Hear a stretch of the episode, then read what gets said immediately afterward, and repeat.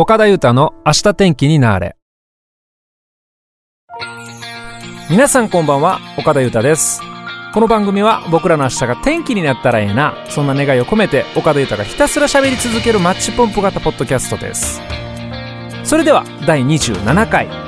よろしくお願いします。はいもう完全に autumn。間違いなく fall っていうね。いやもうそれはどっちとも秋やがなっての話なんですけどもこの autumn と fall の違い皆さんご存知でしょうか？はい。語源が違うんですね。 autumn は収穫から来てる。 fall は落ち葉から来てるってことなんですけどね。いずれにしても肌寒い季節になってきましたです。ねえこれ寒い季節まだ冬じゃないからね。迷うのはね暖房器具なんよ出そうか出しまいかってすっげえ本当に迷っててこんな時に役に立つのが実は音楽機材です。インターフェースとかねプリアンプってねスイッチ入れたら結構熱出るんですよ。これでなんとか今暖を取ってるっていうね歌取りするわけでもないのにね。はい、まあ、電気代どうなんでしょうか。まあそんなわけで機材で暖を取ってる岡田裕太ですけども明日天気になる第27回ほっこりトーク目指します。よろしくお願いします。岡田裕太はチャリティープロジェクトバトンと題しまして新型コロナ感染拡大防止の支援活動を行っております。詳しくは岡田裕太のホームページよりバトンプロジェクト特設ページをご覧ください。皆さんのご参加お待ちしております。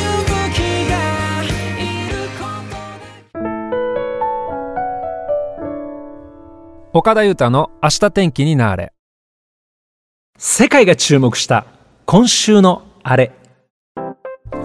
はい、このコーナーではインターネットのトレンドニュースをもとに世界中が泣き笑い、そして震えた出来事を岡田豊がそっと取り上げてみようというコーナーでございます。1週間のトレンドワードを斜め読み。それでは早速いってみましょう。先週ね、これ世界が感動したコーナーのはずやのに、世界のことに触れられへんかったんですよ。むしろ地元の地下鉄の話しかできへんかったっていうね。奇跡起こってたんですけど。だからそんなわけで今回は1個目ちょっと世界行ってみようかなと思っております。どうですか？ニューヨークのお話なんてね、いかがでしょうかね？皆さんアーバンですからね、ニューヨーク攻めたいと思うんですけども、ニューヨーク言うたらもう高層ビルじゃないですか。高層ビルが立ち並ぶも高層ビルのジャングルですよ。摩天楼。大都会。ねえ、ええとこですよね。行ったことないけど。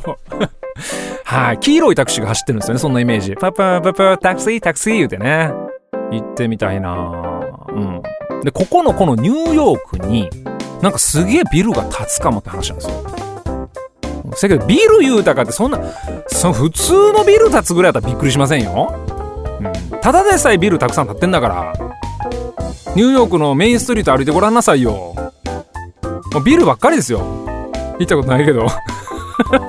もうビルでしょ？まあビルビルビルやんか。ビル・ジェームス・ビルですよ。何言うとんねん、ほんま。ビル・ジェームス・ロバート・ビルでしょうよ、ほんまそこは。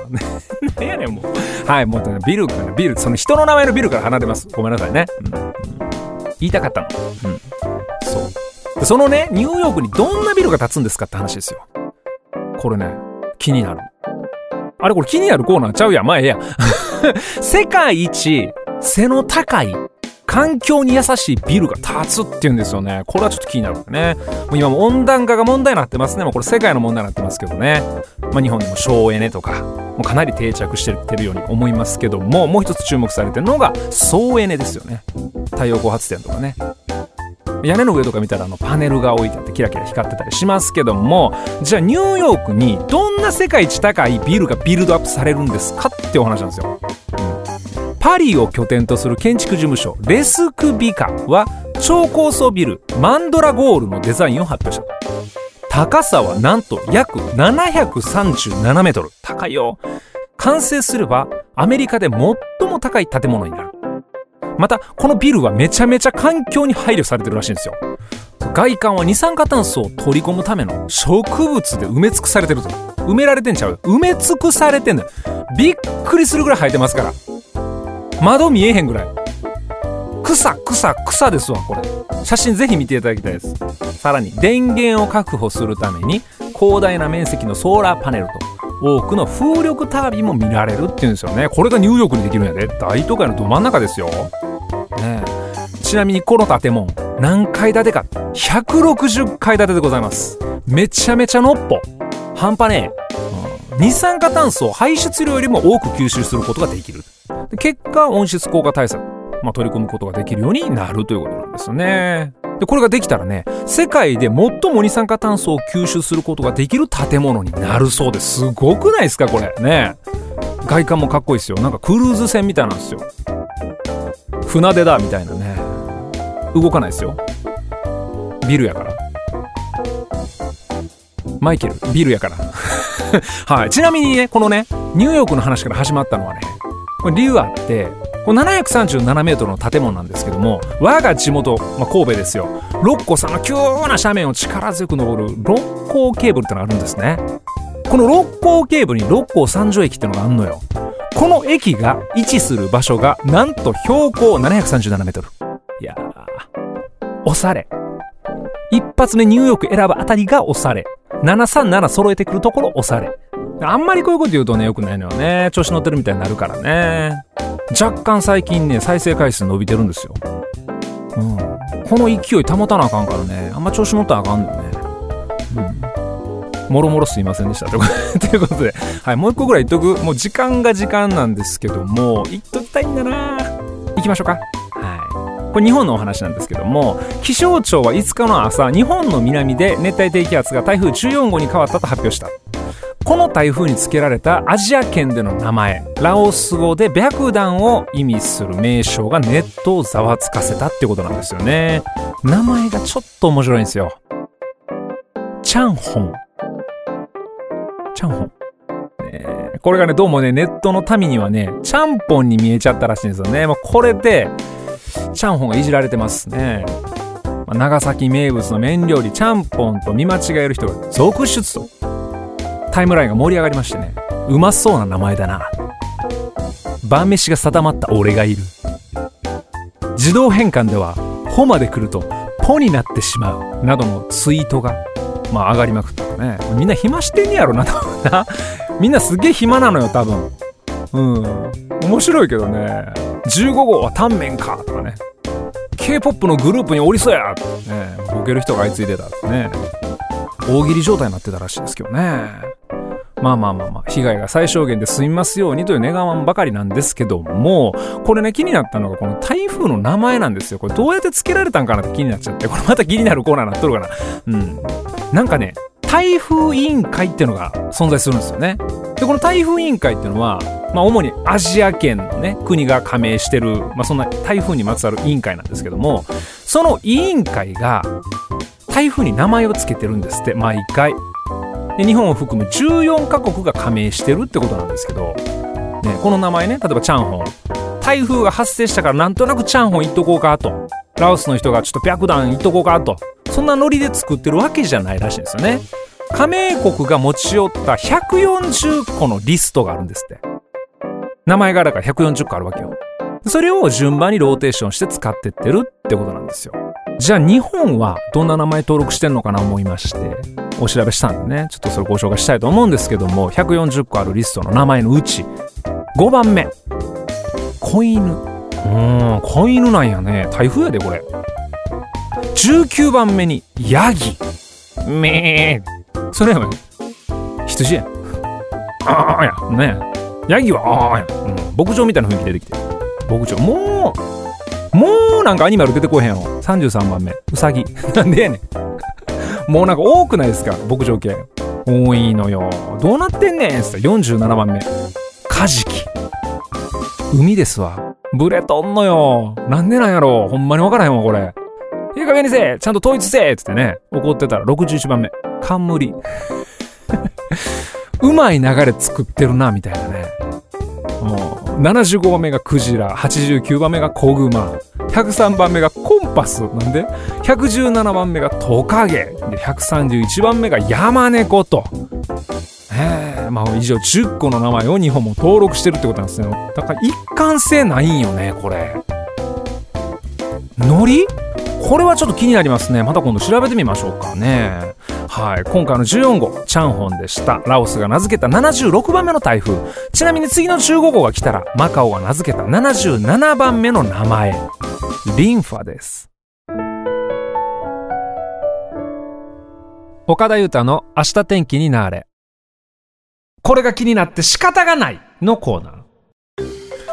はいこのコーナーでは僕が最近気になって仕方がないもの人ことなどを一方的に喋り続けてみようというコーナーでございます同じく気になってしまったあなたはもはやソウルメイトかもしれませんよということで早速行ってみましょう皆さんもクレジットカードとかお使いやと思うんですけど一定期間使ってますとねなんか封筒届くんすよねこれ何やろうって開けてみたらお得な保険のお知らせですとかって書いてあるんですよ。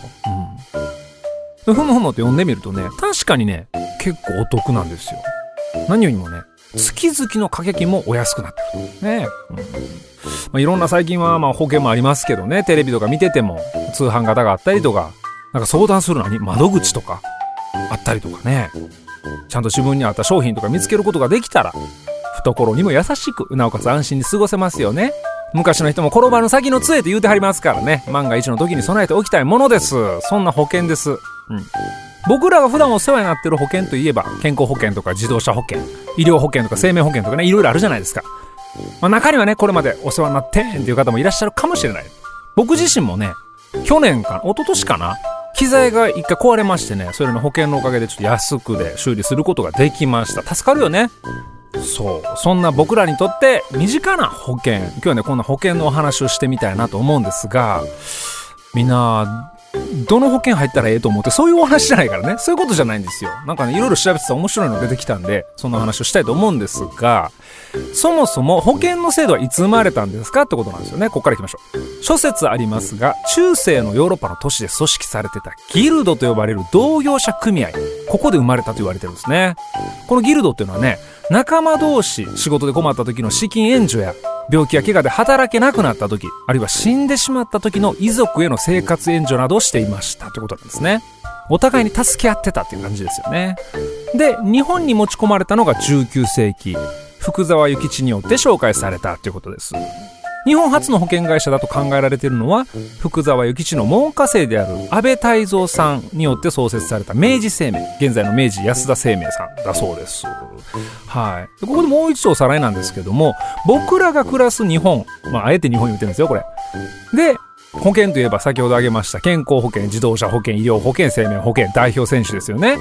じゃあ世界を見渡した時に一体どんな保険が存在してるんですかって話なんですよ。今日ここ言いたいのよお待たせしました。ね。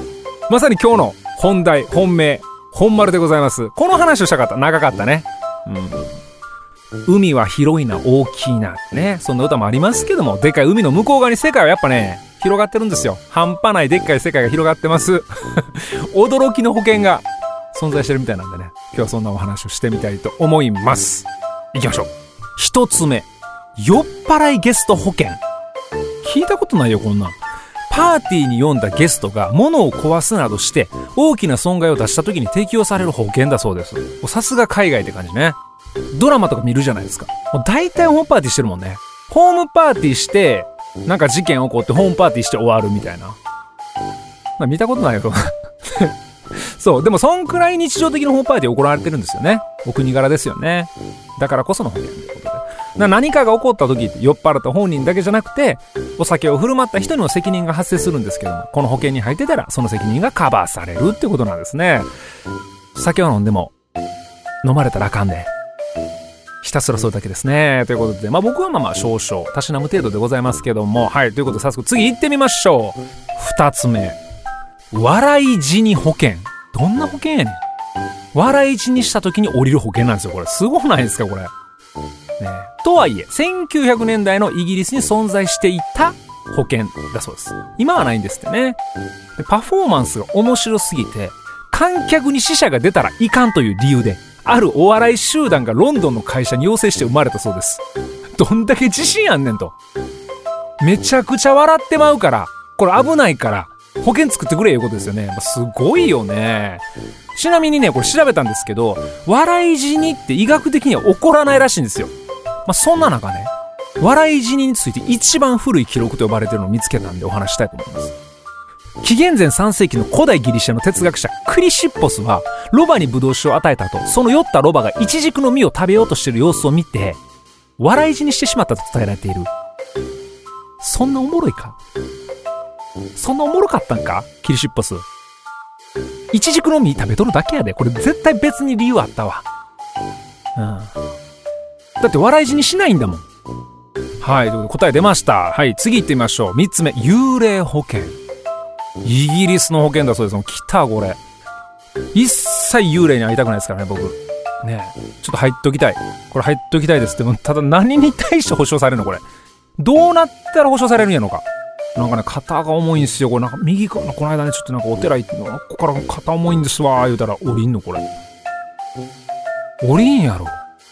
言いたい放題になるやん、これ。ねえ、ちょっとわかりませんけどね。幽霊保険。他にもこんなんありますヨーロッパってね、攻めた保険多いんですよ。狼男や吸血鬼に襲われた時の保険ってこれが存在するんですよ。本当にあるのよ。どうですかこれ？お国柄っていうのがね、文化の違いですよね。ヨーロッパ起源のモンスター、狼男や吸血鬼は人を襲うだけではなく、襲われて噛まれた人もモンスター化してしまうと。そのモンスターたちに襲われることを心配する人たちの保険ってことなんですよね。ロンドンに本社のある保険会社、ロイズが販売してるそうです。ちなみに、加入者は何人ぐらいおると思います ?6 万人って。ほんまか？ほんまに6万か？これ。6人ちゃうの？万人つくこれ。マジか。でもね、ここで終わらないんですよね。もっとパンチ効いてる保険あんのよ。行きましょうか。5つ目。アメリカね。エイリアンと UFO の保険なんですよ、これ。実在するからね、この保険。万が一 UFO に連れ去られた際、保険金が支払われると。その金額なんと、10億円え？万が一ですよ。いや、さっき万が一って言ったから、もう億が1ですよ、これ。宇宙人に食べられた場合は、その倍、20億円が支払われるらしいです。めちゃくちゃですよ、これ、ほんま。いや、まず食べられたってどうやって証明するの？食べられてんのに。あ、今から俺、あれかも、食われる。言えるか。どうやって証明するんですか、これ。でもね、存在するんですよ、これ。本当に、本当に。うん。攻めてんなこれアメリカの保険。ちなみに、さっきの幽霊保険と、狼男と吸血鬼の保険、取り扱ってるロイズさん。エイリアン保険あるらしいよ。すごいな、海外。まあ、気になるのは、保険料金やと思います。まあ、掛け捨てタイプの保険だそうですけども。年間19.95ドル。約2000円。安ないかこれ？10億円ほんまに出るかこれ？いやいや、食べられたら20億円やで。出んやろ、これ。まあ、でも出るんですよ。だって、実在するんだもん。信じるか信じないかはあなた次第です。ってことで、最後にもう一個だけ言っておきましょう。胸毛保険。チェストヘアインシュランス。胸毛保険。すごい保険もあるもんやな。海外では胸毛のモデルも存在するほど胸毛が男らしいともてはやされる国もあると。なるほど。胸毛保険はそんな胸毛を失ってしまった時のための保険だそうです。これね、ちょっとわかる気したのね。僕なんかもほら、髭生えてるでしょ。うん。生えてんのよ。顎んとこね。やっぱ保険かけたいでしょ、やっぱ、顎ひげ。うん。で、これなくなったらだってもう僕か誰か分からへんやん、これ、絶対。うん、自分で間違って剃ったらあかんよ。もう知らへん人からいきなり剃られたらもうそら事件やんか。保険かけたいよ。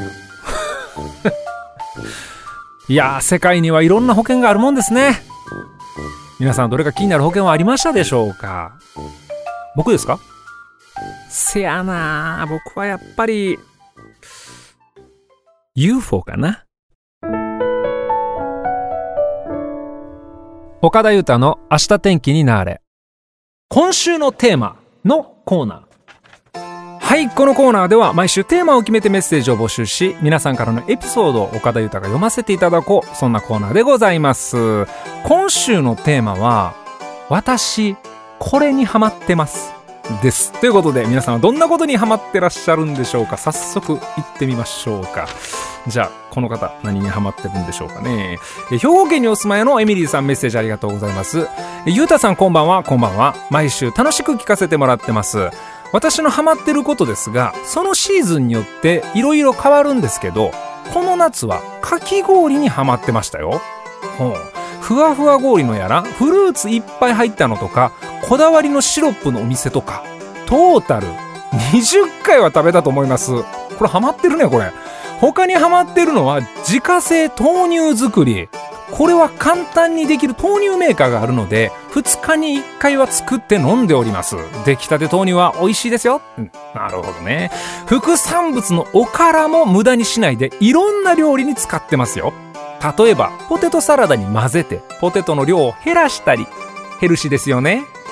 私って、食べるの好きなんで、食べ物絡みのお話ばかりでしたね。過去笑い。ではまたね。明るいな。